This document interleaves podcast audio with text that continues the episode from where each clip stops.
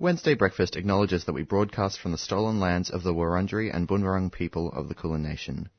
We pay respect to their elders, past, present, and emerging, and acknowledge the continued resilience of First Nations peoples in the face of ongoing colonization and settlement. We recognize sovereignty was never ceded, and a treaty was never signed.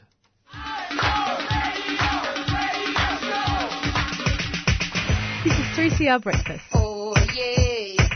Yeah. Alternative news, analysis and current affairs. Monday to Friday, 7am till 8.30am. Only double. Clap your hands.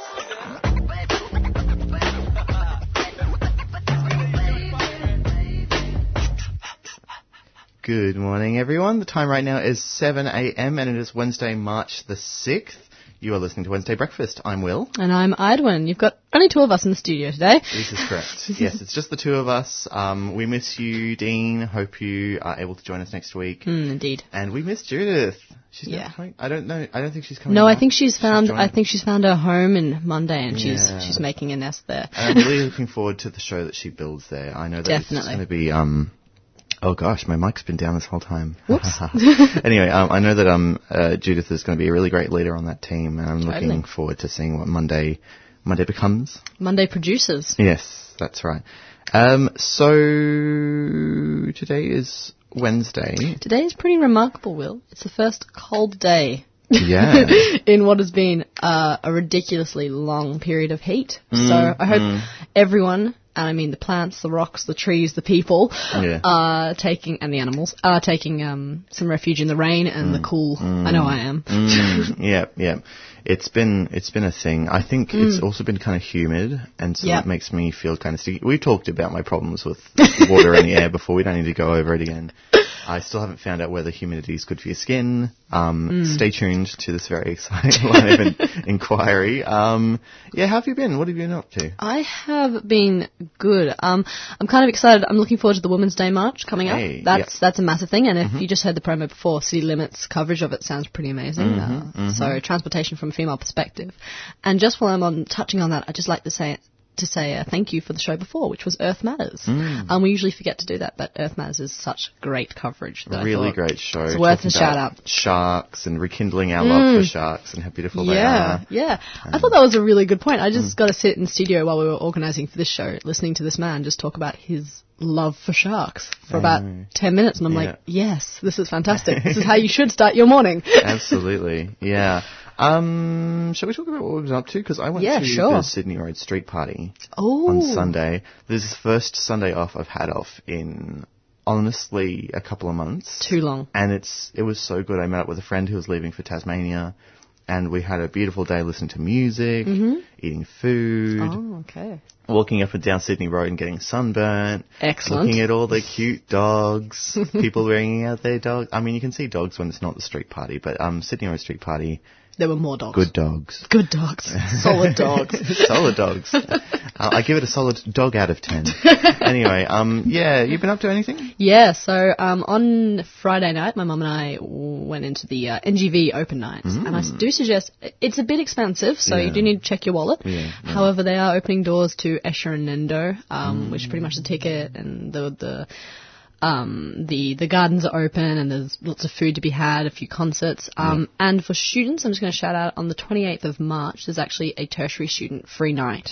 So if you're a student like me and very very unable to pay forty dollars Yeah, to go yeah. to an event, that's a free night. So that's the 28th of March coming up, and yeah, they'll be absolutely fantastic. So I hope to see a lot of. Do you know if you have to buy tickets for that? Or? Yeah, you do have to Yeah. register tickets online, Yep. but they're free. So it's just about basically going tick. I'll be coming. Yeah, sure. Okay. Um, the other thing we went to go see at the moment in ACMI, there's a fantastic little exhibit called The Clock, Ah. which is uh, someone's project where they've strung together a 24-hour clock, but using cinematography and movies. So every single second, minute of the day is shown through different uh, homages scenes movies. from scenes from, film. various films that feature a clock in them. Yes. That's fascinating. It is fascinating. It's bizarre because it's just Yeah. you go from like 1930s, 1940s cinema to like 1980s, or you know, pulp fiction to like black and white. Like, it's Right. it's it is bizarre, but it's Yeah. fantastic. So that was a lot of fun. Okay. Yes, that could be, and that's also a free exhibit. So Cute. I'm just Okay. giving you the free stuff at the moment. Yeah, no, for real. Like free music, and free art, good. Good stuff. Um, get yeah, out amongst definitely. it. You know, there's so much in the city that we, um, if you're able to to get out and about it, then you, you may as well. Mm, Um, definitely. can we talk about what's coming on the show today? yeah, Yeah. definitely. So, definitely. um, just after we do alternative news, which is coming up in a moment, uh, we'll be hearing from Indigenous Rights Radio. They produce some really great um, segments focusing on the um, issues impacting on Indigenous people around the world. And this one is particularly relevant to what we're going to be talking about later on the show, and you'll hear more about this. But um, this segment is produced uh, commemorating uh, a woman named Chorochlo Duhi, um, who um, lost her life to dehydration and starvation after the authorities in South Africa denied her her um, her traditional waters and her land and her ability to hunt on that land as well. And so, um, yeah, it's just sort of keeping to, to a theme across the breakfast shows, um, continuing to talk about um, Indigenous rights to their to their proper lands, and um, we're going to be hearing more about that in in the case of South Africa today. Um, and then after that, um, we're going to have a little bit of a break at 7.30. We'll be hearing from Professor Libby Porter, who's a researcher at RMIT, and she talks about public housing. So um, it'll be great to hear um, Professor Libby Porter's perspective on, on the state of public housing, um, where we are. Uh, and then uh, eight o'clock. Oh, sorry, no, seven forty-five. So we're hearing from the CEO of Asthma Australia, Michele Goldman. Um, Asthma Australia. Um, you may have seen they put out a, a health warning warning about the fires in Bunyip State Park. yes, yes, they did. Yeah. Yeah, and so we want to talk about what the what the health risk of the continuing fires are. As far as I know, they're still raging. The fires in um, uh, across Victoria. Um, there are health risks associated with that, and what we can do to look after each other and look after ourselves um, as the air gets dirtier and dirtier. Yeah, no, it's definitely something to keep tuned in with. Um, Mm-hmm. At 8 o'clock, we're going to be talking to Suzanne from the Australian Conservation Foundation, and we're going to be talking to her um, about the Scott Morrison Climate Change Fund. And um, when I, I've had a little conversation with her prior to this, and I went, okay, so what's the good things to come out of this? And she was like, ha ha ha. Not much. so we're going to touch on the few very limited positives, Sure. such as climate change re-entering our political lingua franca, um, and then we're going to touch on quite a lot of the negatives and where this plan really does fall flat. Yeah, and um, sticking to the theme of um, environment, uh, the environment and Indigenous people's relationship to the land, um, and environmental catastrophe. Unfortunately, we're going to be speaking to John Paul Janke, who's a host of The Point on NITV, National Indi- Indigenous Television.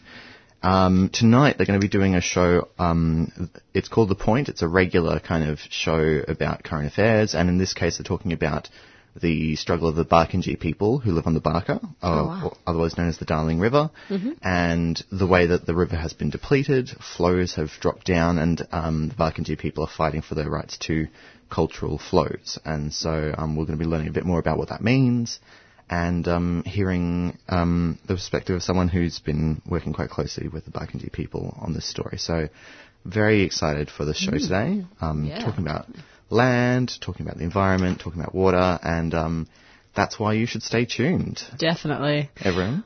we'll be back after um, our beautiful theme for alternative news. Some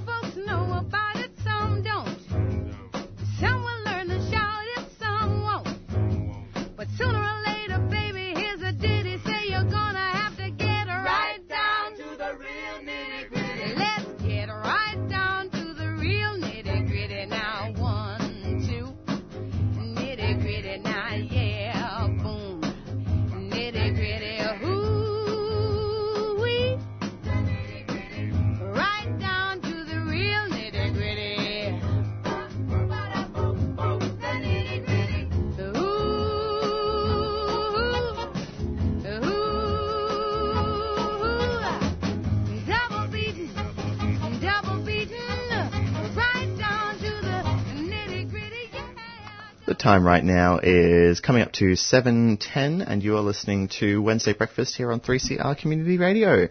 Um, right now it's time for alternative news. Um, alternative news, it takes many forms across the weeks, doesn't it, Ivan? Yes, But it we, does. we talk about all sorts of things that we think are not being enough co- given enough coverage by the mainstream media or things that have fallen out of the 24-hour news cycle.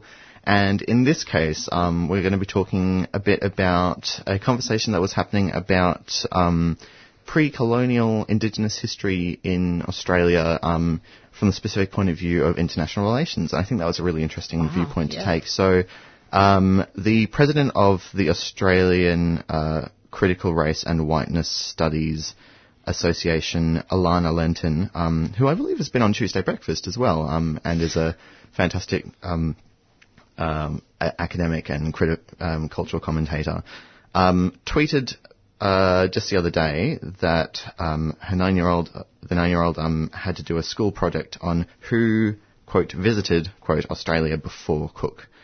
And um, so they were they were doing a call out for all sorts of materials that are accessible um, for for their child, and so they reached out to people like Indigenous X and other people like that, and um, everyone delivered. Like if you just read through this um, tweet, so I just want to preface this by saying that Twitter is a, a terrible, terrible website, and their algorithm and their policy, it seems, um, is shaped towards fomenting the most um, outrage as possible, to creating really toxic spaces on the internet where people are attacked, and that sort of um, the attacking voices are emphasized so that we can get more clicks and more um, more comments and engagement. Yeah. But in this case, a beautiful, lovely thing happened Beautiful where people are posting all of these articles and scholarly papers about, for example, the history of Islam in Indigenous Australia. Um, Oh. in particular, the history of um, Macassan traders and the Yolngu people in what we now call the Northern Territory. Oh wow. And um, this is something that I had a very uh, sort of cursory knowledge of because I have Indonesian heritage. Um, but this um, was basically talking about the trade that existed um, for hundreds of years before um, um, British colonialism arrived in Australia, in so-called Australia, um, where Macassan traders in their uh, prow ships would come down basically directly south from the island's Sulawesi to the north coast um, um, and interacting with Yolngu-speaking people um, who would sell them um, and trade with them. Uh, what are they called? Trepang, which is sea cucumber. But apart from that, also things like seashells and pearls and things like that. In return, they would get things like rice and they would get things like knives. And it's just um, really interesting to hear about the fact that Yolngu-speaking people end up migrating to South Sulawesi and vice versa, and you have sort of mixing of languages and mixing of cultures and um, and bloodlines, and I just find Yeah. that really interesting. And then you scroll down, and then someone else. I'm sorry, I, I should credit who posted that. That was uh, Nathan Sentance, uh, Nathan Woodye Sentance, um, who's on Twitter as Say What Nathan, um, and you might be familiar with their work. Um, then you also have people directing you to Dark Emu, which is a great book and everyone should read it. Um, I won't go too much on that. Um, uh, and then there's uh, talking about even earlier um, European traders who came to um, came to these shores and you know didn't set down colonial roots. It's just really interesting. You hear about you know uh, Chinese traders from from the 15th 15th and 16th century. I mean, a lot of this is very yeah. theoretical because a lot of the history has been lost or, or erased intentionally. But um, this is something I'm going to keep digging into because I just find it so interesting. Um, no, it's fascinating. It's a different yeah. Perspective because um, we get fed a very boring narrative in schools, which Yep. is uh, uh, we, we get a touch, a brief touch on uh, indigenous populations Hmm. and how long they've been in Australia, and then we get a huge amount of colonization and the gold rush, and we're Yeah, submerged in that. So really, having a look back at the actual history and the the uh, galvanized trade routes and relationships that were going on in this area, absolutely fascinating. Yeah. deserves much of a spotlight. Yeah, definitely. And so um, it's uh, you know it's it's Twitter, so it seems kind of um, flighty and silly, but also this is a useful historical um, Resource. Yes, Yeah. thank you. resource. Um, and so if you want to find out, I'm afraid you will have to use the internet and you'll have to get onto Alana Lentin. um, Alana Lentin, A-L-A-N-A L-E-N-T-I-N, and the whole Twitter chain um, where they ask for information about um, pre pre colonial Yeah. um, international relations with Yeah.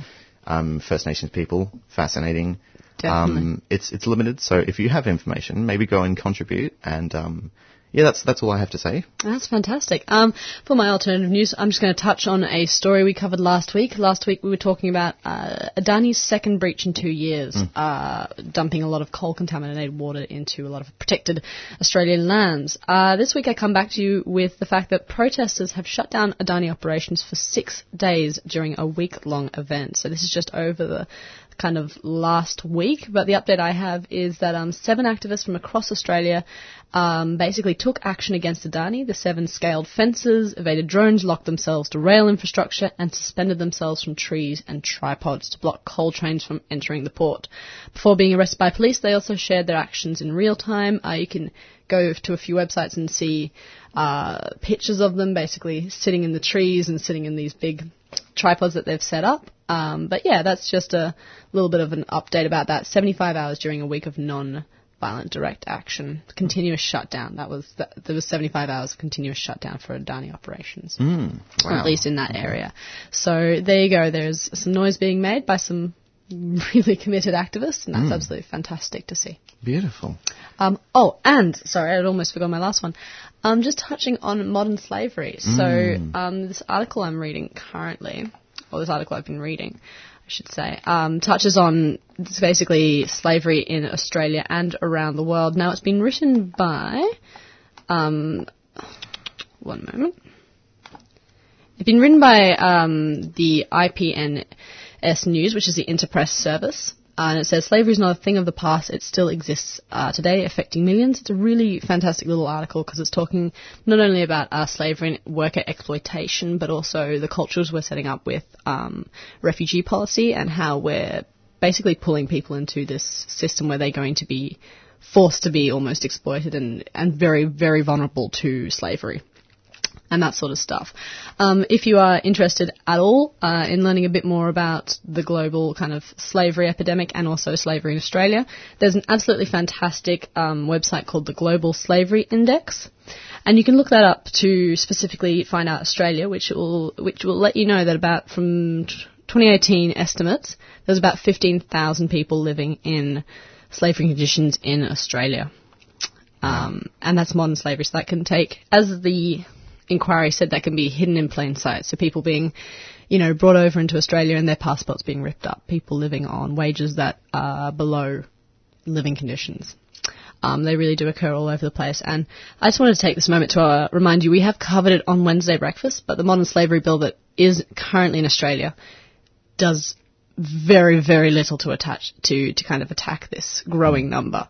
Um, it is one of the biggest trades in the world is modern slavery, and the fact that Australia is lagging behind where it should be leading out front with this policy is really, um, I don't know, disappointing to me. But um, yeah, that's that's my few updates. On which note, I think um, it might be time to throw to our first segment. Before we promised you um, a segment from in, um, Indigenous Rights Radio, which um, is produced uh, out of southern Canada, um, and Cool. so we're going to be hearing. Um, actually, from from a piece that they produced over in South Africa, where um, a woman named uh, Khorokhlo Duhi um, is known to have uh, died from starvation and dehydration because she was denied access by um, by supposed wildlife protectors from accessing her traditional hunting lands and accessing her water. Um, the story is uh, given better justice in the in the um, segment itself, so I might just hold off giving more information and just uh, let us all listen in.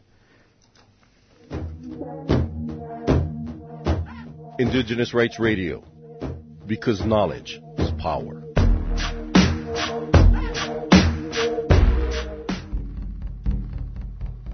In the month of March, we commemorate two very important international days. Zero Discrimination Day on March 1st, as well as International Women's Day on March 8th. Zero Discrimination Day was first launched by UNAIDS Executive Director Michael Sidibe on February 27, 2014, the first official celebration being March 1st of that same year. The day is of particular importance by organizations such as UNDP, the United Nations Development Programme, who pay tribute to members of the LGBTI community living with HIV and AIDS who face discrimination. Other important events include a Remembrance Day held by Armenian Americans in 2015 in order to remember victims of the Armenian Genocide. Then on March 8th, this year's theme for International Women's Day is Balance for Better. This day is held annually to celebrate the achievements of women and to also call for gender equality. So how are indigenous peoples discriminated against? And furthermore, how are indigenous women discriminated against? In this program, we pay homage to Khorokhlu Duhi, a San woman from Botswana who died from starvation and dehydration because access to a water well in the desert had been taken away from the San people. Researcher Abdul Hadid from the Kora people tells us more.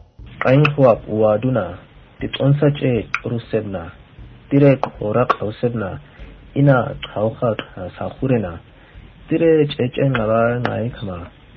aure koba kaidas khorokhlu dukhina. Uh, good morning everyone, my name is Abdul. I'm a Kora man. I come from Bloemfontein, I was born there as well. I wanted to talk to you about old uh, Khoro, uh, who was a woman, old woman. Uh, I'm going to talk about the struggles of our people that still continues from our bordering states of our country. Our indigenous communities are threatened from living their indigenous way of life. The Botswana government, much like a colonial government in South Africa back in the day, deny access food and access hunting rights from our people. The brave old woman by the name of Khorokhlu Duhi have experienced the amount of abuse from your wildlife scouts who normally were um, were heavily armed and will normally be uh, a case where she was beaten up by these wildlife scouts. Our people were permitted to have hunting licenses to hunting in their ancestral land.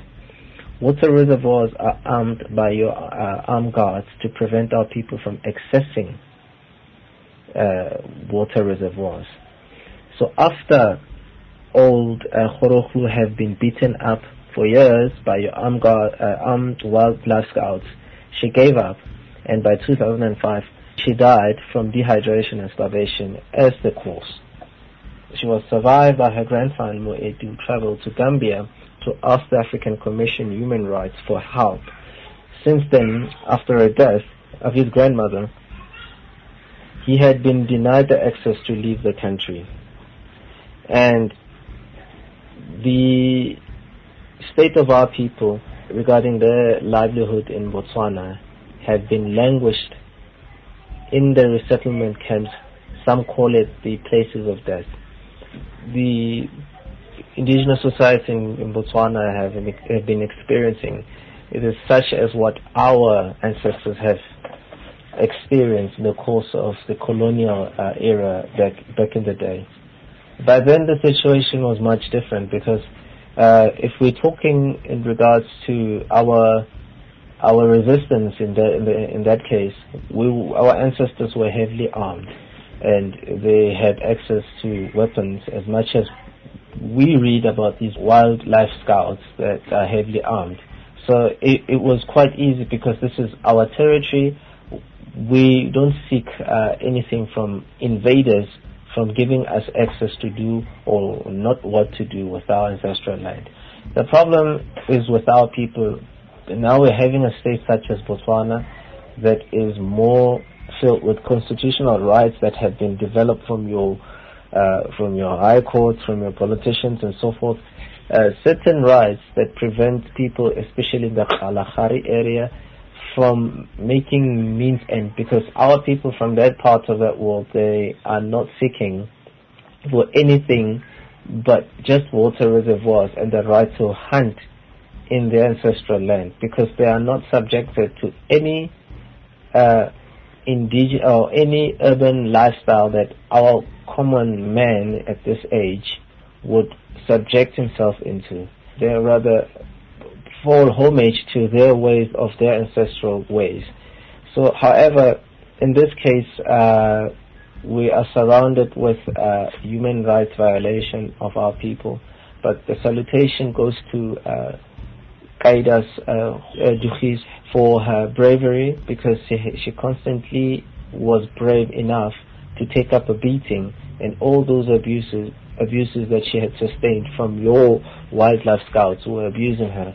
However, it is a state of uh, emergency, especially regarding our people in that part of that land due to they are facing threatening situations. We need our people. We need to support our people, and we need to pay salutation to to uh, our, our heroes by the name of uh, Khorokhlu Duchi as a result that she stood up and she took up her life in order in order to to allow access for their people up, uh, through all harsh conditions that she was surrounded with. And I'm saying to all of you, uh, this is her remembrance. Uh, this is my way of remembering her for all the efforts that she took back then. And I still salute her for the bravery that she took during the course of uh, the oppression that have faced. On Zero Discrimination Day and International Women's Day, Cultural Survival remembers Khorokhlu Duchi. For more information on the rights of indigenous peoples, check out our website, cs.org, and visit Cultural Survival on Facebook and Twitter.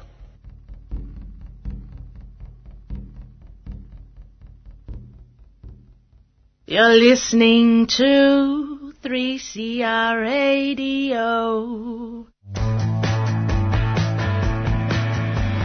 Hey, it's Meg from City Limits here. On the first Wednesday of every month, we talk about transport on city limits. Well, next week is March the 6th, and it's just before International Women's Day, so Eugenia and I have a special show for you. Everyone's waiting when you get back home. They don't know where you've been, why you gone so long. We'll be talking about transport from a women's perspective. So listen in on March the 6th at 9am for a special episode of City Limits.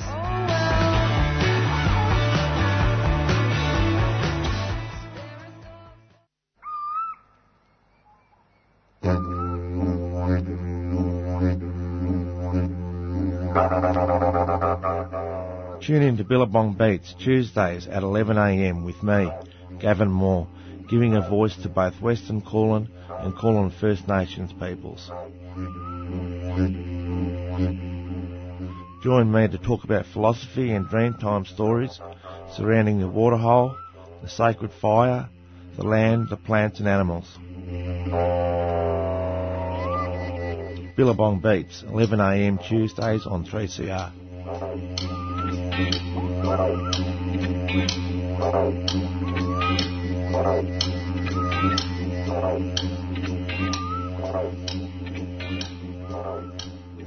And you're listening to 3CR Community Radio. You're in the studio with um, Idwin and Will this morning. You're not in the studio. That's a bit weird. Be a bit creepy. You're listening in to us in the studio. That's it. Thank you, Will.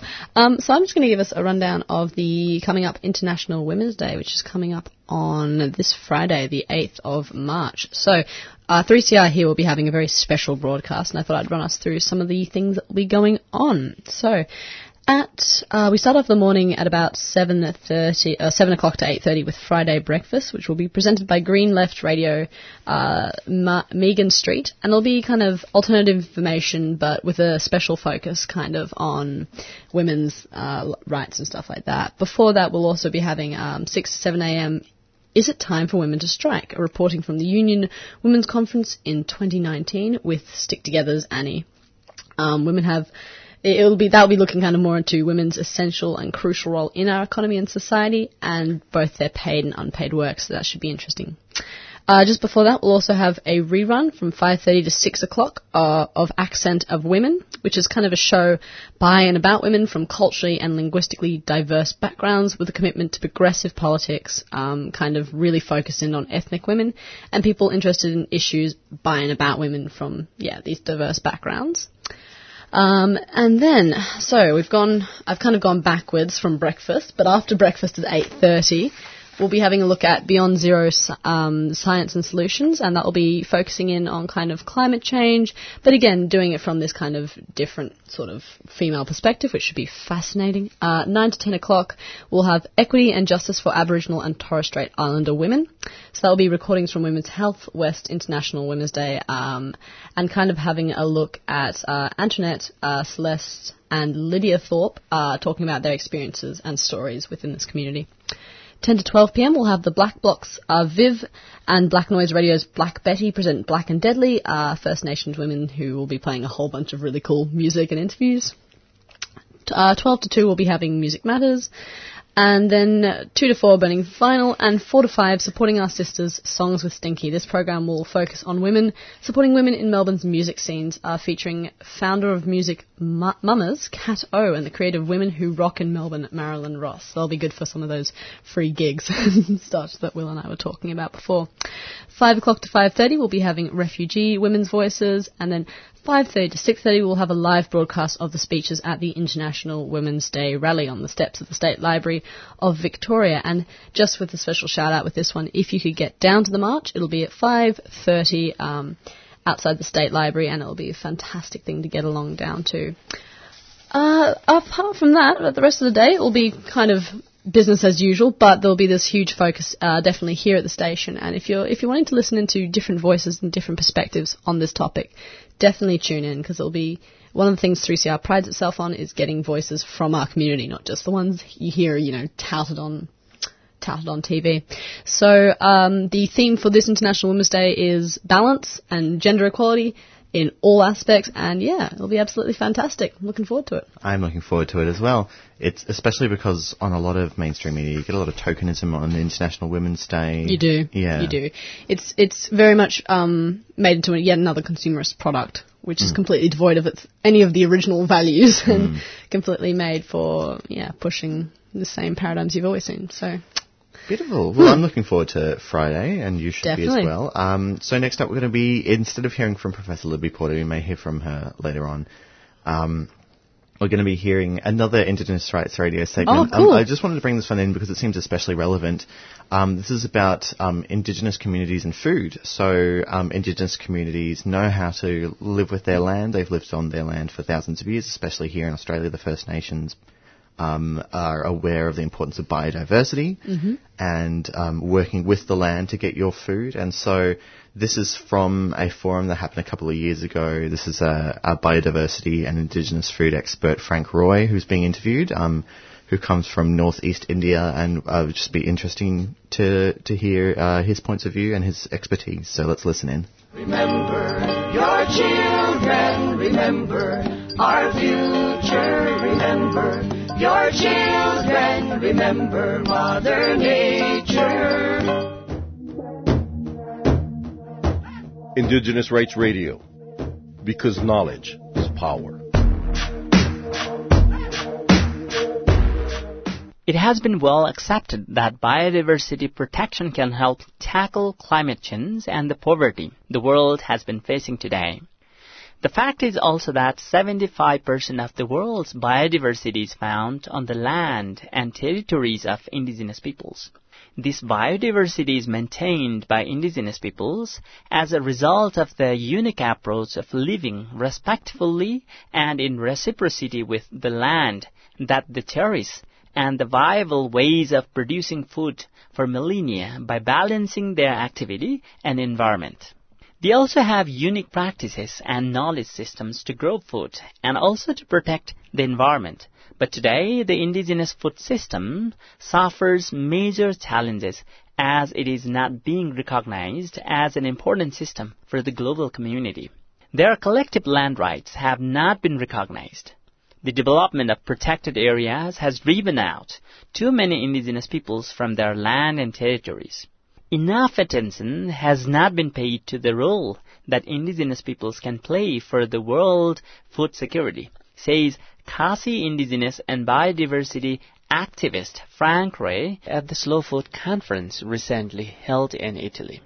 Phrang Roy, who comes from northeast India, Ceylon, it's important to recognize that today the world is beginning to accept that biodiversity is very, very important for climate change and what is happening today. And that is, the more we preserve our biodiversity, the better is our chance of having uh, the survival of some of the challenges of climate change that we face.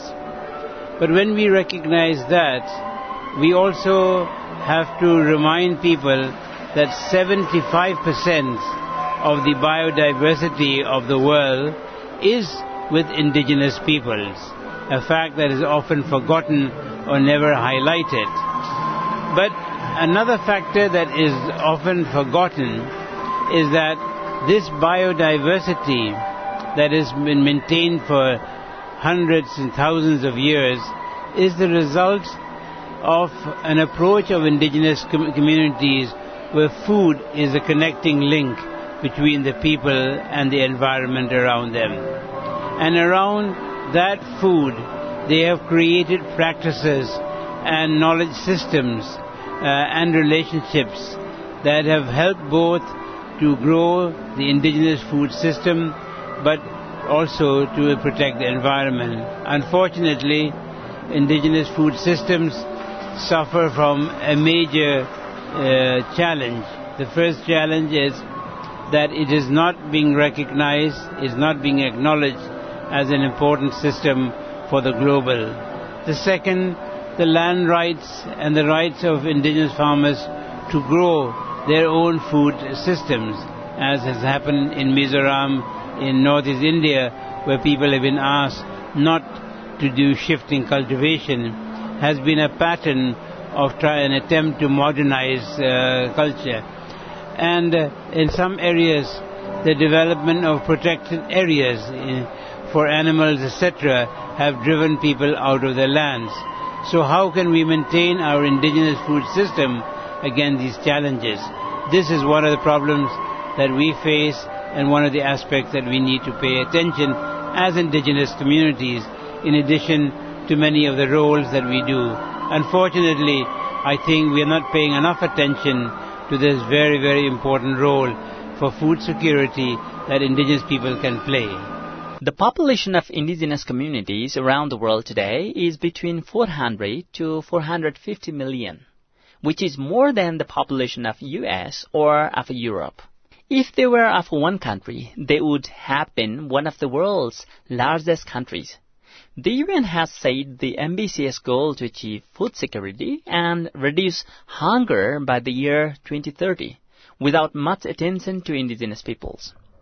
Therefore, there is need to map out the varieties of species indigenous peoples grow according to their traditional food system and food production, and equally there is need to give recognition to their indigenous knowledge system.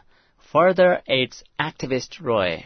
If we are going to have food security and reduce hunger by the year 2030 without much attention to indigenous people, this will be a paper tiger. And therefore we feel that we need to do. But what do we need to do? I think first and foremost, we need to look and understand and map out what are the different species that indigenous people uh, grow and support. What is their production level? Is the research that uh, they are doing uh, in the various research centers of any concern uh, on uh, of indigenous issues, or is the traditional knowledge of indigenous peoples being kept and maintained and respected uh, so that it too may grow? And what about the connections between traditional knowledge and contemporary science? That is one major sort of problem. The second is an issue of the bottlenecks that we face. Even though we live amidst a biodiversity, indigenous communities still have uh, deficiency in micronutrients. And this is a major challenge because uh, we have all the nutrients that are needed for our body, but we are not able to take advantage either because of some cultural practices, or because of modernization that seems to uh, give a promotion of fast food or commercialized crops. So the introduction of a nutrition sensitive indigenous food system is really the high call of today's world that we need. Many indigenous peoples live in the tropics where there is very high rainfall. Biodiversity expert Phrang Roy says the system of shifting cultivation is probably the most sensible way to protect land and various biodiversity species so that the rain does not wash away the soil. In the areas where indigenous peoples are pastoralists, the way they have looked at the land and practiced food production is sustainable. It's true that lately natural disasters including climate change have threatened them. This is an area where indigenous knowledge and contemporary science should work together and solve some of these problems. Most indigenous peoples, or the, the large majority of indigenous people, live in the tropics. And in the tropics, where there's very high rainfall, the system of shifting cultivation is probably the most sensible way of doing it, where you protect the lands through your various biodiversity species so that the rain does not wash away all the soils.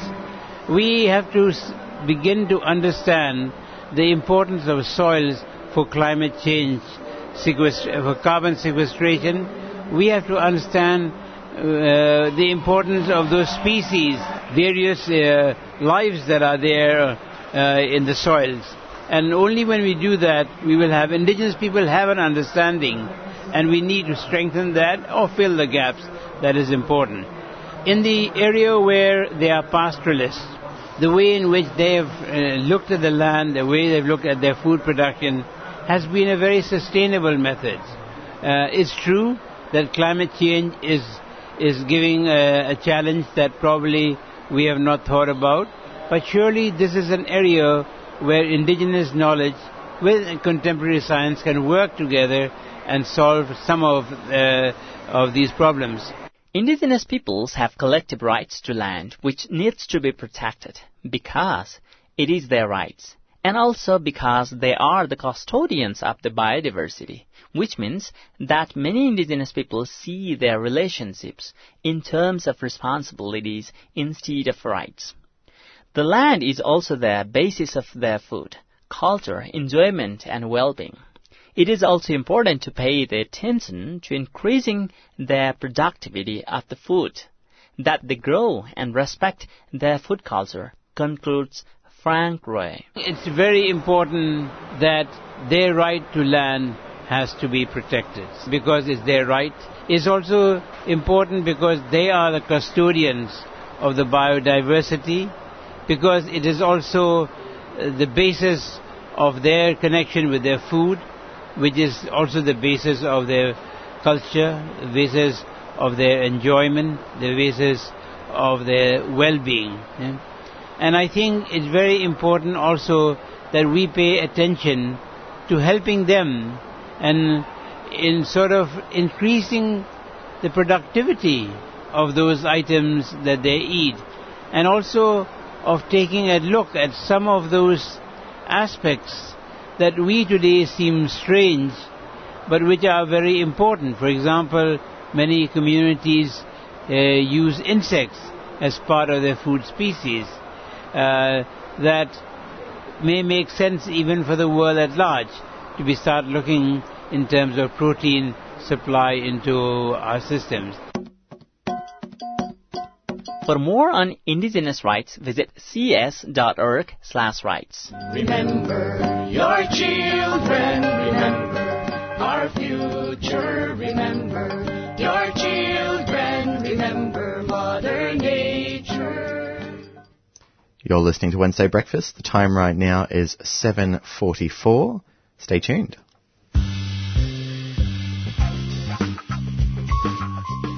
The annual Flavours Festival on this March celebrates culture from around the globe with cooking demonstrations by celebrity sweet creator Anna Polyviou and Greg Hampton from Charcoal Lane showcasing native ingredients and flavours. It's free and family friendly with music by Black Jesus Experience, Indigenous hip hop projects, and many more. Flavours Festival, Saturday, March 16, from 3 pm at Greville Street, Prahran, proudly presented by the City of Stonington. A 3CR supporter.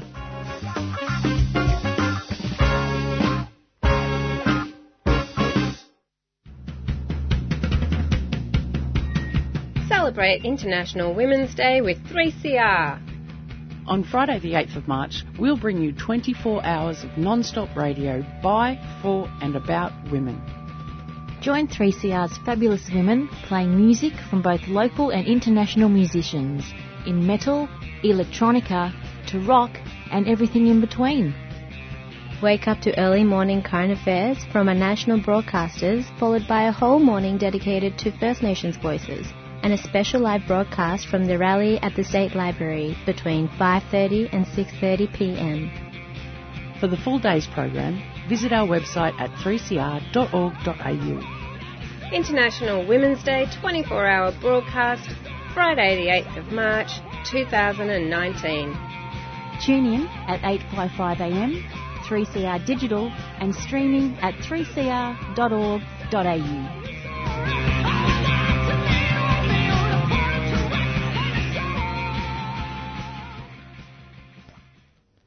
You are listening to 3CR Community Radio, and this is Wednesday Breakfast. Mm. Um, shall we head straight into an interview? It is Yeah, 7.46 jump into after it. all. Okay, so uh, you may have heard in the news that there have been fires raging across um, Gippsland for the last few days, um, since uh, for, for the last few days um, in Bunyip State Park and in Bunyip region in general. Um, and so a result of this is that there's a lot of particulate matter in the air. There's a lot of um, smoke flying around, and so Asthma Australia have put out a uh, a health warning uh, around this. And I thought it might be good to get Michele Goldman, who's the CEO of Asthma Australia, on the phone to tell us a little bit more about that. Good morning, Michele. Good morning. Good morning. Thank you for joining us on Wednesday Breakfast. My pleasure. Uh, so, just to give us a bit of an understanding, um, what was the the health um, warning that Asthma Australia put out? What, what what are we watching out for? Well, smoke is a very common trigger for asthma. So, in the event of the bushfires that are currently occurring, we just like to ensure that all people with asthma are being extremely manage, uh, extremely vigilant in managing their condition, um, avoiding unnecessary exposure to the smoke if they can so help it, um, and just making sure they've got their reliever on hand. So, if they have any symptoms, they can address them quickly. Absolutely. Now we know that the fires are localised to Gippsland, um, and uh, so um, is it really only people in this region who should worry about um, their asthma being triggered, or is this a wider da- danger that people even in um, in um, Melbourne can watch out for? Well, it's really hard to predict what the weather will do, and you never know when the wind might change, the direction of the wind or the strength of the wind. So, um, I think people need to be able to judge for themselves um, how they're feeling. Smoke also is is not something that's always visible, um, so we would just encourage people in the direct area to be extremely vigilant, and for any others in surrounding areas, just to be a little bit more aware of any symptoms they might be experiencing.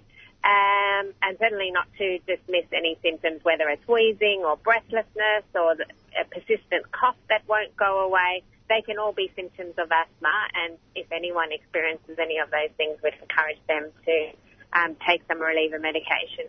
Absolutely. Now, I'm not asking you to be a meteorologist, but I'm fairly certain that you're aware of Melbourne's um, famous weather. Um, we're, we're experiencing a little bit of rain at the moment. Will um, rain, in the case of particulate matter, um, help to relieve the, the risk of things like asthma attacks? Um, it's hard to predict. I, I think anything which helps to reduce both the amount of smoke in the air, so if, if rain can help with the firefighters in reducing the bushfires, or simply even if it helps to dissipate the smoke, then that could be helpful. Um, but once again, Hello? differently. Sorry, can you hear me? Sorry, yeah, you cut out for just a moment. Could you please repeat what you were saying? Um, everyone's affected by asthma differently, so we just encourage individuals to um, be extremely vigilant, aware of any symptoms or any feelings that are outside of the normal that could be signs of their asthma getting worse and to take action. Mm. So a big part of the message is to trust your own body and listen to it. Listen to the fact that you're having trouble breathing, then you should pay attention to that and use your um, blue or grey reliever. But my question is, um, if you don't know that you have asthma, because there have been cases of the high pollen count causing people who haven't Mm. had symptoms in the past suddenly noticing that they're having trouble breathing, um, what what I don't know. It's really hard to explain. What are you looking out for in your own body? That's an excellent question, and, and absolutely, in the case of the thunderstorm asthma events in November 2016, up to 40% of people had never had asthma before. Um, they were hay fever sufferers. The pollen that normally gets trapped in our upper airways, in our nose and our mouth, um, actually traveled deeper into the airways to cause asthma. So the common symptoms are breathlessness, wheezing. It could manifest itself as a tightness in the chest or again a persistent cough. So if anyone experiences any of those symptoms and it is unusual for them, um, don't dismiss it. Um, be aware. Visit your GP. Ask could it be asthma, and, and just address it before things could potentially get worse. Okay, I think that's a really good message. Now, um, it might be good to uh, pass on some advice for family and friends. Um, if you have a child who you're not aware has asthma, uh, or if you are looking after an elderly, elderly person um, who has trouble communicating their needs, um, is there something that we should be listening out for in, in the breath of someone who you think might have asthma or might be experiencing symptoms? Yeah, look, children and the elderly are more vulnerable. Uh, the same concentrations of smoke are more potent in smaller lungs or in aging lungs. So once again, I think anyone who shows any signs of being unwell, we should be attending to their needs and trying to work out what's going on. Um, and part of what can be in our consideration set is um, any signs that relate to asthma symptoms uh, could potentially mean asthma. Fantastic. So I think that's great information to pass on. Just a reminder to folks, if you are feeling um, that you're having a serious asthma attack, then don't hesitate to call triple zero if you're in an emergency situation. Otherwise, um, it's just good enough to, to have your, your Ventolin on you. Is that right? Yeah, make sure you've got your Ventolin on you or your reliever medication at all times uh, when there are when, when there are greater concentrations of smoke or if pollen is your trigger, if it's a high pollen count day, always make sure you've got your reliever on hand and um, just be vigilant. Don't ignore any symptoms. Address them quickly. Don't let them blow out to a, a, a really threatening asthma attack. As I always say to people, you can live without food for weeks, water for days, but air for only minutes. So if if your airways are becoming more narrow and it's getting difficult to breathe, it's something you need to attend to immediately. Absolutely. Don't ignore your body. Thank you so much, Michele Goldman, CEO of Asthma Australia, for joining us on the show. Thanks for having me. Have a lovely day. Uh, You are listening to Wednesday Breakfast. We're going to play some community service announcements and we'll be right back with a live in studio interview, so uh, stay tuned.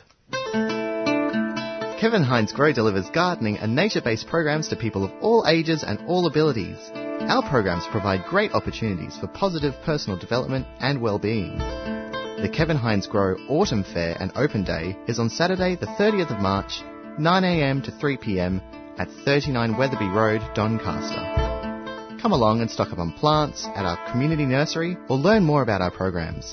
See you there! Kevin Heinze Grow is a 3CR supporter.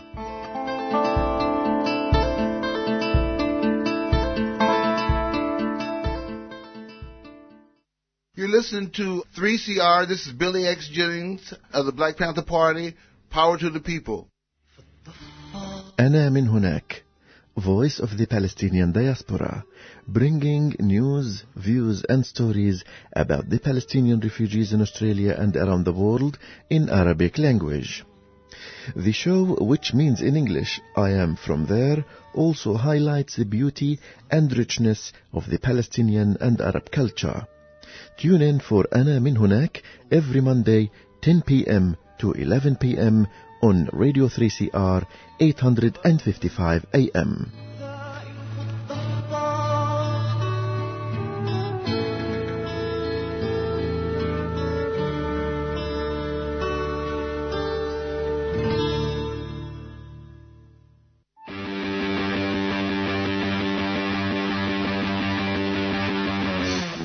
Celebrate International Women's Day with 3CR. On Friday, the 8th of March, we'll bring you 24 hours of non-stop radio by, for and about women. Join 3CR's fabulous women and genderqueer broadcasters as we talk with talented Melbourne musicians, songwriters, storytellers, and activists making a difference. Featuring a special live broadcast from the 2019 International Women's Day rally at the State Library between 5:30 and 6:30 p.m. For the full day's program, visit our website at 3cr.org.au. International Women's Day 24 hour broadcast, Friday, the 8th of March 2019. Tune in at 8.55am, 3CR Digital, and streaming at 3cr.org.au.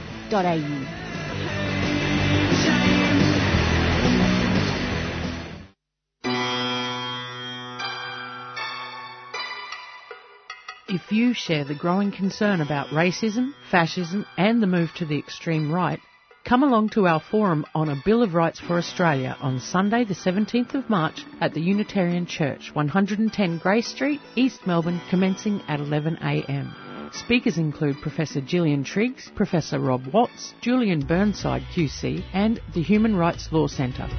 RSVP to admin at melbourneunitarian.org.au. Our democratic rights are under threat. If you care, be there.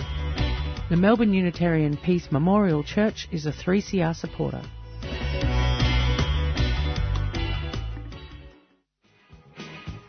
The social safety net in Australia is being eroded by government cutbacks to essential services and also bullying tactics, as we've seen recently with the Centrelink robo-debts for just one example. This is a public service announcement. Over the Wall wants to offer you some simple tools to fight back and defend yourself against a grossly unfair and aggressive system. A system that penalises people already disadvantaged by poverty and significant health conditions. Tune in every Monday at 7.50am on Monday Brekkie for Over the Wall.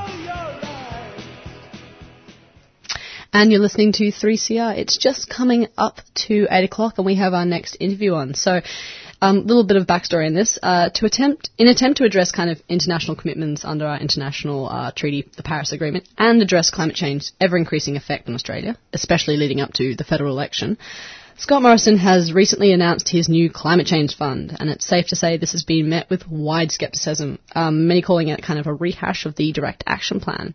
We have Suzanne from the Australian Conservation Foundation this morning to kind of tell us more. Good morning, Suzanne. Good morning. Thanks for having me. Good morning, and thanks for coming into our studio. It's lovely to have you here. Um, the PM has committed about $200 million to this new climate change fund. Could you kind of give us an idea of what it seeks to do? Yeah, so you're right. This new climate fund, they're calling it this, the Climate Solutions Fund, Mm-hmm. is just a rebadging. It's, it's renaming an old policy. And if you think back to when Tony Abbott became Prime Minister, this is a number of years back in 2013, he abolished the carbon price. And since that time, this government has really sat on climate action. Mhm. There are a whole lot of different policies that are out there waiting to be established, but um, very little has been done. What he did do at that time when he got rid of the carbon price, which was actually quite effective, uh, he established something called the Direct Action Plan. Yeah, Um, yeah. That was about taking taxpayer money and paying for little specific pieces of pollution reduction, basically. Um, Mhm. absolutely a drop in the bucket, absolutely um, inadequate to deal with the real pollution problem that we've got in this country, um, which is driven by coal. It's driven by digging up and burning coal.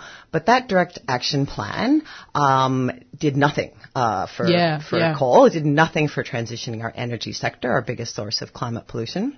What it did was um, it established two things. Uh, one was an emissions reduction fund, and that's what's been rebadged here. So that was something that would put up some money uh, that could be accessed sort of through an auction system. So Mhm. say you're a landholder or you're a small uh, business that will um, change out light bulbs or um, you're willing to tr- plant some trees. There are a number of different ways that you could Offset create. almost. Yeah, you Mm. can you can create what's called these carbon credits, Australian um, carbon carbon credits. Mm-hmm. and and then you can sell those to the government. So that's what they did. And over all these years um, that that has been in place, it has done very little, a little bit. Um, so you can't say nothing, a little bit. So okay, it has a very small place in a much bigger package of climate policies. But over that time, what we've seen is our climate pollution has gone up and up and up every single year. We've just seen the latest latest data. It's going up again. And in that context, uh, the government has just put more money uh, into that very same policy and called it its central, you know, this is our central climate policy. This is going to do everything we need to do.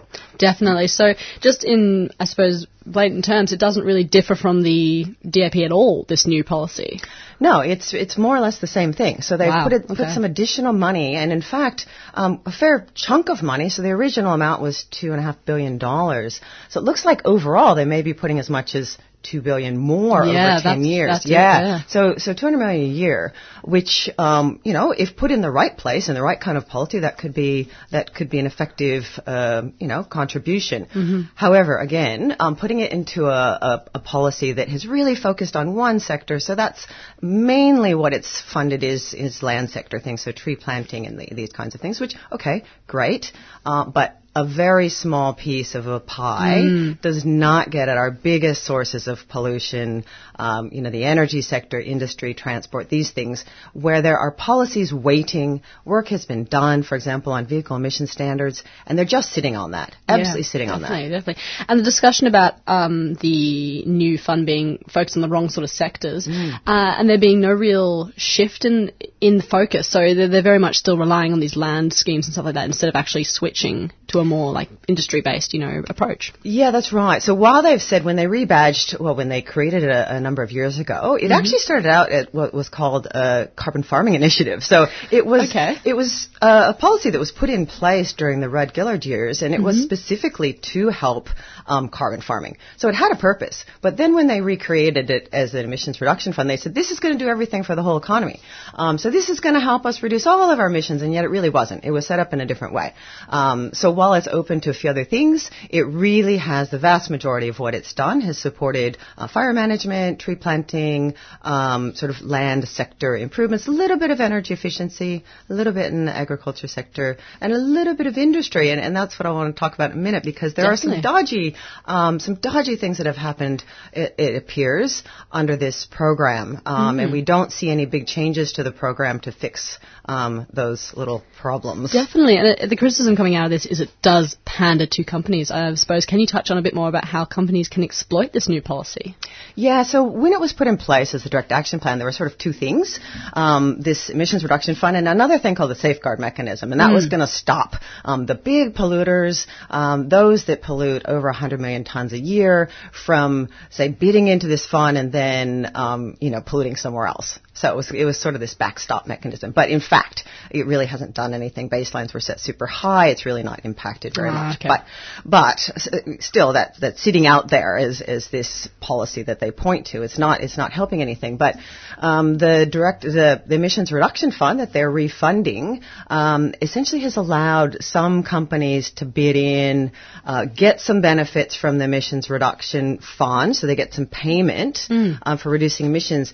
And they're actually sort of double dipping because they're using that to meet their safeguard mechanism requirements. These are companies Mm. that perhaps did overshoot a little bit, um, which is hard to do, honestly, given um, how high the baselines are. Very true. Um, but for, for a few that have, so we've identified um, a, a large co- a- a- and then there are other uses as well. Companies that have bid in where they're making changes for commercial reasons. Mm. Um, Rio Tinto is one of those that we identified that was um, changing one of their operations in the Northern Territory um, to stop refining aluminium very, very energy intensive. Um, So they actually were going to get rid of an oil, a big oil facility, and switch over to diesel. Now this is fossil Mm. fuel to fossil fuel. Yeah. So in order to make this big switch to another fossil fuel, they bid into the emissions reduction fund, and lo and Oh, behold, no. it looks as though they've gotten a couple million dollars of taxpayer money. This Yeah. massive, you know, massive mining company just to switch to another fossil fuel. Yeah. So again, not good use of our climate policy or of our money that's going into reducing climate pollution.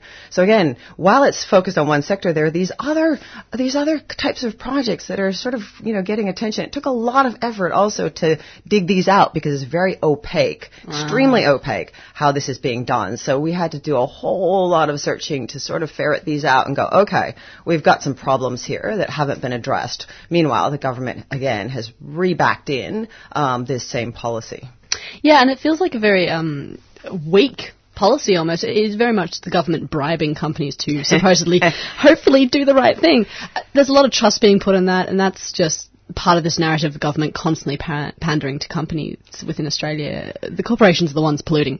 How do we address that? Yeah, you have to ask that question. Should Mm. we be paying polluters, Polluters um, to, to stop polluting? a little bit less. Or should we be, um, or should big polluters be having to deal with their own pollution? For example, if we had a, had a price on carbon, Yep. emissions trading scheme, there are lots and lots of different market mechanisms or even regulations where you Mm. can say you can't, you know, pollute over a certain amount or you can't be over a certain emissions intensity. Lots and lots of ways of dealing with this problem, particularly with industry.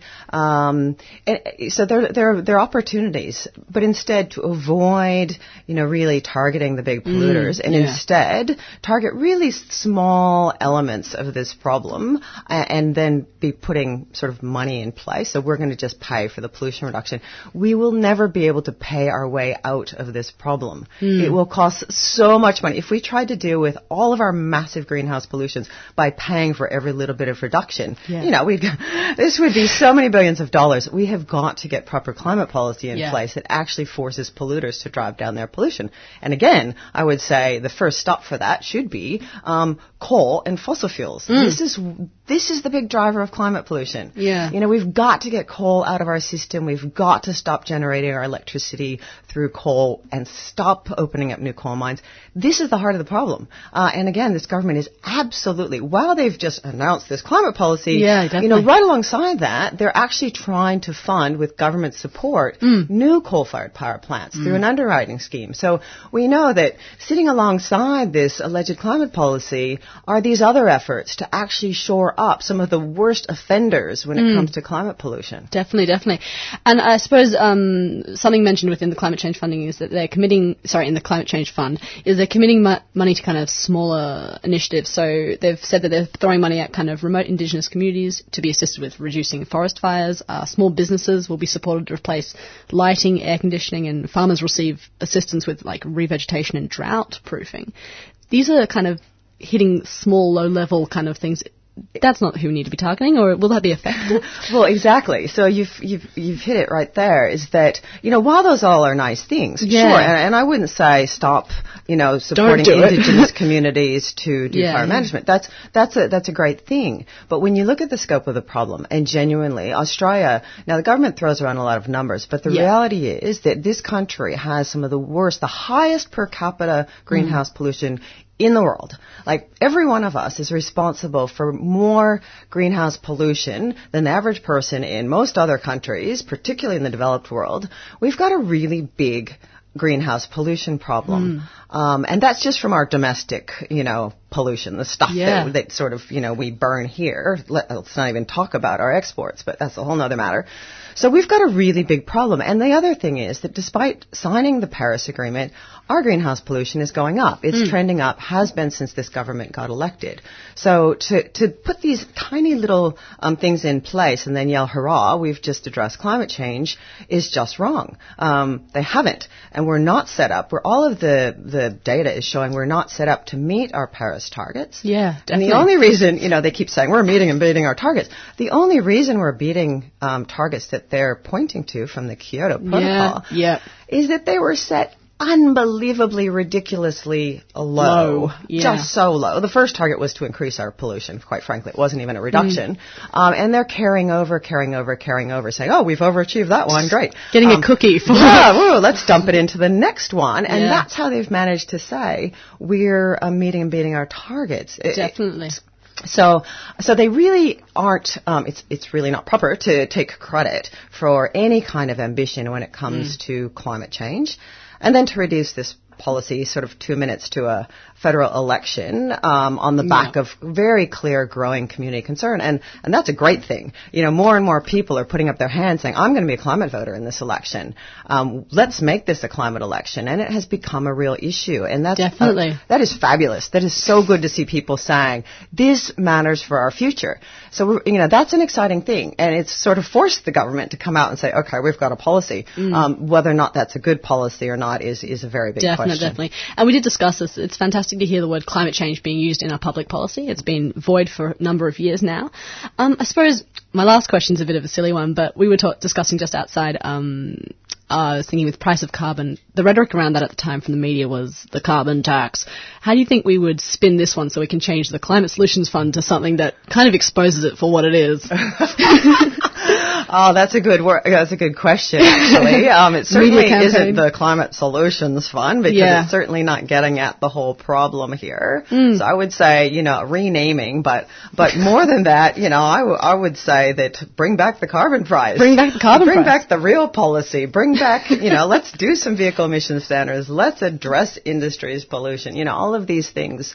Um, let's genuinely um, tackle climate change, and I would say that does that does require a whole suite of policies, not Mm. these little teeny drops in the buckets, and, and a real avoidance of the of the big problems. I Might just jump in really quickly. We're speaking to Suzanne Harter from the ACF, the Australian Conservation Foundation.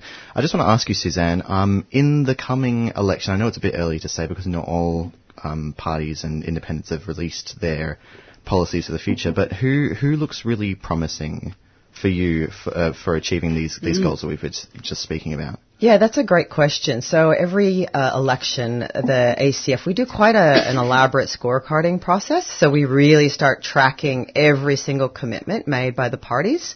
And we put it into a system and, and we do um, score them based on our national agenda, which has some very strong asks uh, around climate change. Mm. So, you know, we're, we're still sort of waiting to see policy. So in general, you know, obviously the Greens Party is, um, is, is very, um, green. Um, so, so as you would imagine, uh, they tend to have very strong policies with regards to climate change, the environment. Um, they haven't released all of their policies there yet, so we're not sure what the full, um, suite will be. Same thing with the Labour Party. Labour Party put out an energy plan. Now that was a, a good step in the right direction. So they made some commitments around transitioning the energy sector. Um, Mm. And there were some important things there like um, shoring up the Clean Energy Finance Corporation, which is very important. And um, so we've gotten a start there. But again, we haven't seen their full policy. So we're, um, we, we haven't been able to gauge entirely where they're all sitting. Um, so you know this this this policy comes out in the context of others not quite having revealed their full hand yet. Definitely. Yeah, but now I would say there are some important uh, independents that are in the mix now, um, and as you've seen, there are, uh, for example, Kerryn Phelps in Wentworth, um, Zali Steggall in Warringah. So we're seeing some independents coming out, and part of their platform, a major part of their platform, is they want climate action. I think that's also going to help. It's really bringing the issue back into the frame, um, so that some of these really important contests are going to have climate at, at, in the center. Wow, okay. Yeah. Well, thank you so much for coming on the show and explaining it. As we were saying before, policy sometimes hard to break down. And this one, as we've said before, needs calling out because it's such a rehash of what we've already had. That's right. And it's nowhere near going to meet our targets as a country. So thank you so much for coming on the show. I hope we get you back on soon. Um, yeah, thanks. Thank you so much for having me. We've been speaking to Suzanne Harter from the Australian Conservation Foundation. Wednesday breakfast. We'll be right back. Dum da da da da da dum da da da da da boom boom boom boom boom boom boom boom. Hi, I'm Rod Quantock, and you're listening to fill in the dots. You know who you're listening to. Why do I have to tell you who you're listening to? You know who you're listening to. You're listening to yes, fill in the 3CR Community Radio. You got it right. You've won a giraffe. Uh, we're at 855 AM. We're on digital radio and streaming at 3cr.org.au. 3CR has been making trouble since 1976 and occasionally I've been part of the trouble that's been made. It's a vital part of our uh, media landscape and I'd encourage you to get a hacksaw, an oxyacetylene torch and go up to the Dandenongs and, and bring down all those broadcast towers that aren't 3CR's towers and let's make 3CR the only source of information to an information-starved, dumbed-down Australian community. Written, authorised and spoken by Neil Mitchell. Brunswick Music Festival, back for two weeks this March, featuring international acts, Flahio, Mascis and Snail Mail, plus an epic local contingent including Jazz Party, The Necks, A Swayze and the Ghosts, The Murlocs, Tando, Jade Imagine, Sophie Grophy, Genesis Owusu, Bec Sandridge, Hexdet, and so much more. For the full program and tickets, head to brunswickmusicfestival.com.au. Brunswick Music Festival is a 3CR supporter.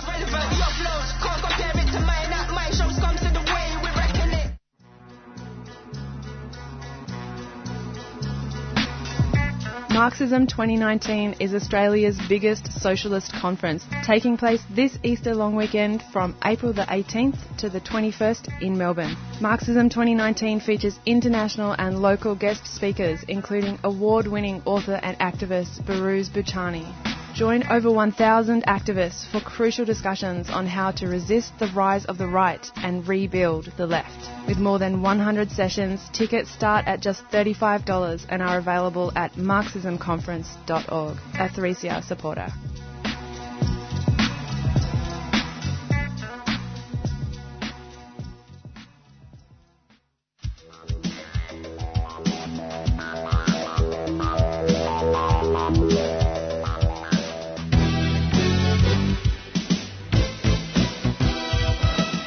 I'm Jeffrey. I'm Alphonse. I'm Erwin. And we, we are, are, from, the Voice of West Papua. The Voice of West Papua now has a one-hour show.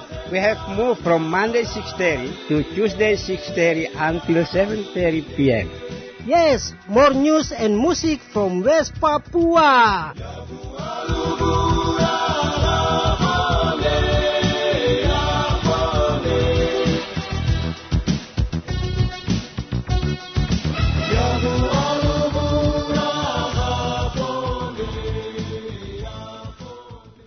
Absolutely listen to the voice of West Papua, but right now you're listening to Wednesday Breakfast on 3CR Community Radio. The time right now is 8.16 and I have uh, John Paul Janke on the line who is one of the hosts of uh, The Point, which is actually tonight at 8.30 on NITV.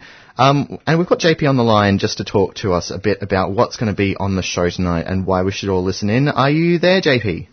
Good morning. Yes, tonight we're on 8.30 uh, on NITV. Absolutely, and you can stream that on your um, on your computer as well. Is that right?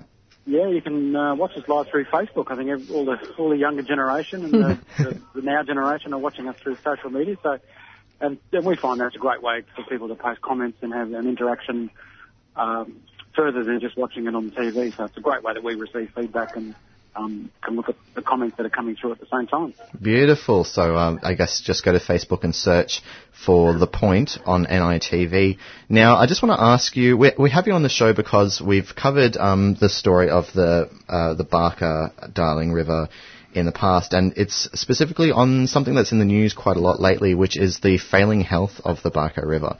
Um, can you tell us a bit about Karla Grant? Yeah, well, Karla Grant is uh, one of our senior, well, an iconic media figure uh, in Indigenous affairs, and she's the executive producer of Living Black, um, and has worked with NITV for a long time. So she's been doing some reporting uh, the last couple of weeks, uh, focusing on, I mean, what is only a severe, what, what we should be calling a severe water crisis along the Murray, Darling, and Barwon rivers. And as we've seen over the last couple of months, you know, we've seen horrific images of, of fish kills, know, dying rivers. Uh, we've, heard, we've learned of water shortages in a lot of the towns along the way. So we're going to investigate um, the issues out there and I almost ask the question, where's the water gone? Yeah, where has the water gone? We hear um, a lot about. There's been a royal commission about the mismanagement of the Murray-Darling River Basin by the Murray-Darling River Basin Authority. Um, do do we know much about what has actually happened? Is it all just um, their failure to buy back enough water from from uh, from farmers? Is that what it is, or is there something else going on? Well, I think the crisis has led to quite some, you know, some, quite some dramatic uh, uh, processes. You know, it's been a catalyst for a, uh, a royal commission. There's been two independent scientific expert panels. Um, the Federal Labor Party has had an, its own independent panel look at it. And I think that the coalition government is asking uh, uh, for a second panel to be convened. So there's quite a lot of people looking at this question of what, what has happened to the water. The official response to a lot of these media a couple of months ago uh, was that uh, the fish kills and the lack of water is because we are in a New South Wales in a severe drought. And the lack of water uh, that is running down systems, uh, what they call uh, a low flow, has meant that I'm sorry, JP. Uh, it sounds like the signal's quite poor, so we're having difficulty hearing what you're saying. Um, so you're saying that there's um, already a drought, but then there's also low flow, and something's contributing to that. Is that right? Yeah. So, so the officials say that we're, we're in drought condition, and that has that has led to low flows coming down the river, um, and because of that sitting a drought, those flows have been uh, at their lowest for a long time. So what we've seen is we've seen sections of the, the Baaka River, the Darling River, which is Australia's third longest river. Now 1,500 kilometres of that is bone dry. So there's okay. a lot of communities on that that have no water. And so that includes the the Barkindji community, um, people who whose name mean of people of the river. Um, there are some really, as you mentioned earlier, compelling images of farmers wading into rivers and showing off dead fish. And um, not not to minimise it, it makes very good viewing on Instagram, and it's very eye-catching. But what does it mean for the Barkindji people in particular, and for First Nations people across the river, that the river is sick? Well, as you're saying, and tonight we're going to, you know, one of the voices that have been missing in the whole uh, sort of debate about the water crisis is the Indigenous voice. And the Barkindji people, as you were saying, um, The, Bar, the Baaka River or the Darling River is actually their mother. So they are from the river. Barkindji means people belonging to the river. So for them, it's, you know, it's a cultural practice that has been going on for tens of thousands of years. And that river is dying. So they are, they want their voices to be heard. They want to be part of the solutions and the way forward. But their first priority is they want to be heard in this process. In, in 2015, they were given native title rights after an 18-year struggle to get back the land that was once theirs, and that included rights to water. And I understand that they are still waiting for rights to water um, along mm. their own river system. Absolutely. I've, I've stunned to find um, the the difference between native title and land rights um, really comes to the fore a lot of the time when you hear about the way in which people are allowed to use land that native title doesn't necessarily give them the right to a certain level of flow. Is that right? Well, I think under certain uh, acts they do have rights to, to flow, but okay. they have to. They actually have to have a water allocation, um, and those those are granted. And I think that the Barkindji are still waiting to uh, fully exercise their, their rights they received under the, native, the positive native native title examination in 2015. But tonight on the show we talked to one of the, one of the Barkindji elders, and an icon called William Bates, who's better known as Badger Bates, who for most of his life has been fighting for the rights of his mob out there, and that's included rights to land and rights to water. Now he's a member of the Barkindji Native Title PBC, prescribed body corporate, and he is an icon who is, in the last couple of months, been, you know, advocating for the Barkindji to be listened to over its water. And he's asking the question, where has the water gone? What's happened to my, my river? What's happened to my people? What is the future of the Barkindji without the Darling? Now, these are some, some big questions. And especially when you're talking in towns out in western New South Wales, like, you know, Wentworth, Dareton, Wilcannia, Bourke, Menindee, or the Dubbo, they're running out, know, um, they're relying on, on charitable organisations on, on the, the eastern seaboard to bring bottled water into the communities so they can drink water and I put water in food and boil water for other things. Now this is Australia and people in our country have to rely on bottled water.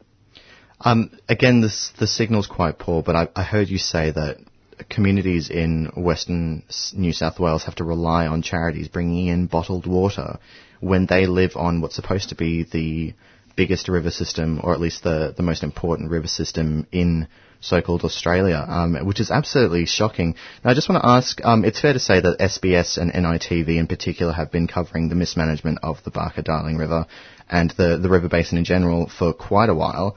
But why do you think it's featured so little um, comparatively in news limited papers and commercial stations? Hello? There? Yes, I'm here. I think part of it is that SBS and NITV uh, have been keen to hear the Indigenous voices in the debate. And a lot of those people live out in those regions. So we're keen to, you know, what's the Indigenous voice of towns where water runs out? What are they, what are they saying? When, when the water is your life, then that river system is part of who you are. How come your voice hasn't been heard? So we're keen to, to bring those voices to the forefront and in that actually unpack um, the issue of Australia's third longest river, the third longest river, the Darling, the Baaka, is, is run dry. Incredible. Um, so tonight, uh, the point is going to be covering this story, and the point uh, starts at 8:30 tonight. It's the new time, um, and we've been speaking to John Paul Janke, who is one of the co-hosts of um, the point. Um, JP, thank you so much for joining us on Wednesday Breakfast. Yeah, look, thanks for having me tonight. 8.30, NITV. We talked to uh, William Badger Bates of Barkindji Elder. We talked to a former researcher, um, sorry, a former staffer of the Murray-Darling Basin Authority who's now a researcher at the Australian Institute who has been researching the Murray-Darling Basin plans for a long time. Uh, we have some really good uh, vision and interviews with people who are living along the Baaka River and we highlight the stresses that have come to them and their communities with that river system running dry. And importantly, this water crisis has brought together a lot of people from diverse backgrounds, black and white, farmers, advocates, activists, Aboriginal rights activists, and they all want the question to be answered, what's happened to the water? Absolutely, and we'll find out tonight, 8.30 on uh, NITV. You can also look them up on Facebook, um, Mm-hmm. where you can watch it on Facebook Live. Um, and we'll thank JP for coming on the show. Thank you, JP. Thanks very much. You're listening to Wednesday Breakfast. You're listening to Wednesday Breakfast, and it just um, caught me with with the mention of fires this week. Mm. That um, if anyone is interested in finding out a little bit more, they can go to emergency.vic.gov.au. And that has uh, not only a prepare and get ready little module telling people how to kind of make sure that they're ready to go, but also, more importantly, the incidents and warnings sheet. So that will keep you up to date with live updates about fires and just if you are in those areas, you know, keeping an eye in. Mm. I think a lot of the people um, in and around the Bunyip State Park region will have already decided whether Definitely. they want to stay or go because the fires have been going for quite a while. But um, if you aren't in the area, obviously don't go there. Um, Don't go there, and it's a very popular route, yeah. coastal route going towards Sydney. Don't do Mm. that. um, just be sensible, I suppose, is the, the message. Um, this is the end of our show. Definitely, um, yeah. It is 8.27. so um, I think we come to an important... Oh, sorry, you were going to say No, something. No, no, Will, you go for it. Well, we come to an important part of our show, don't we?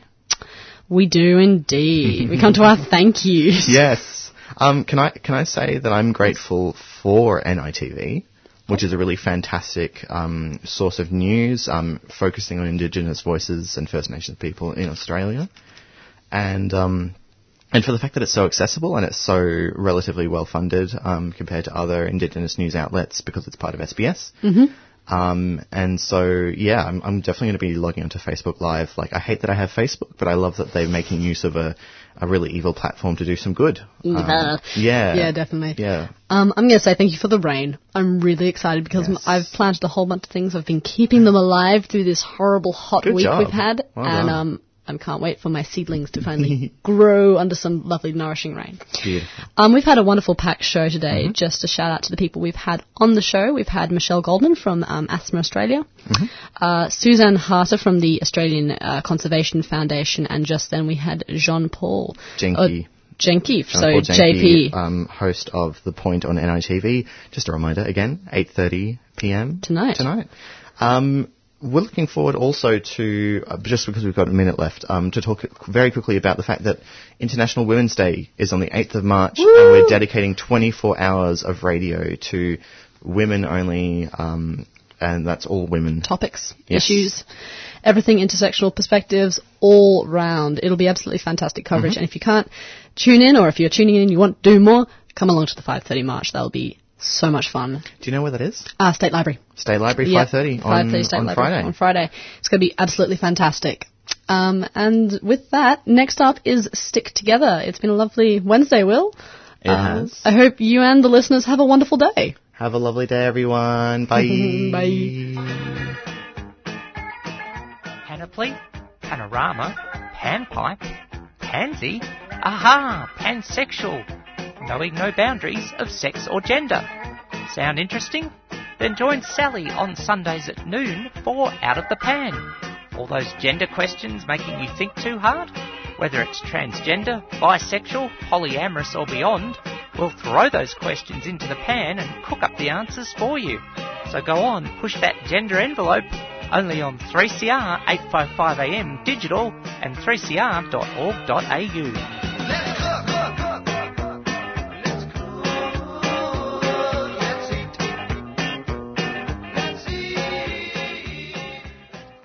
3CR relies on the support of ethical organisations to keep our vital community of voices on air.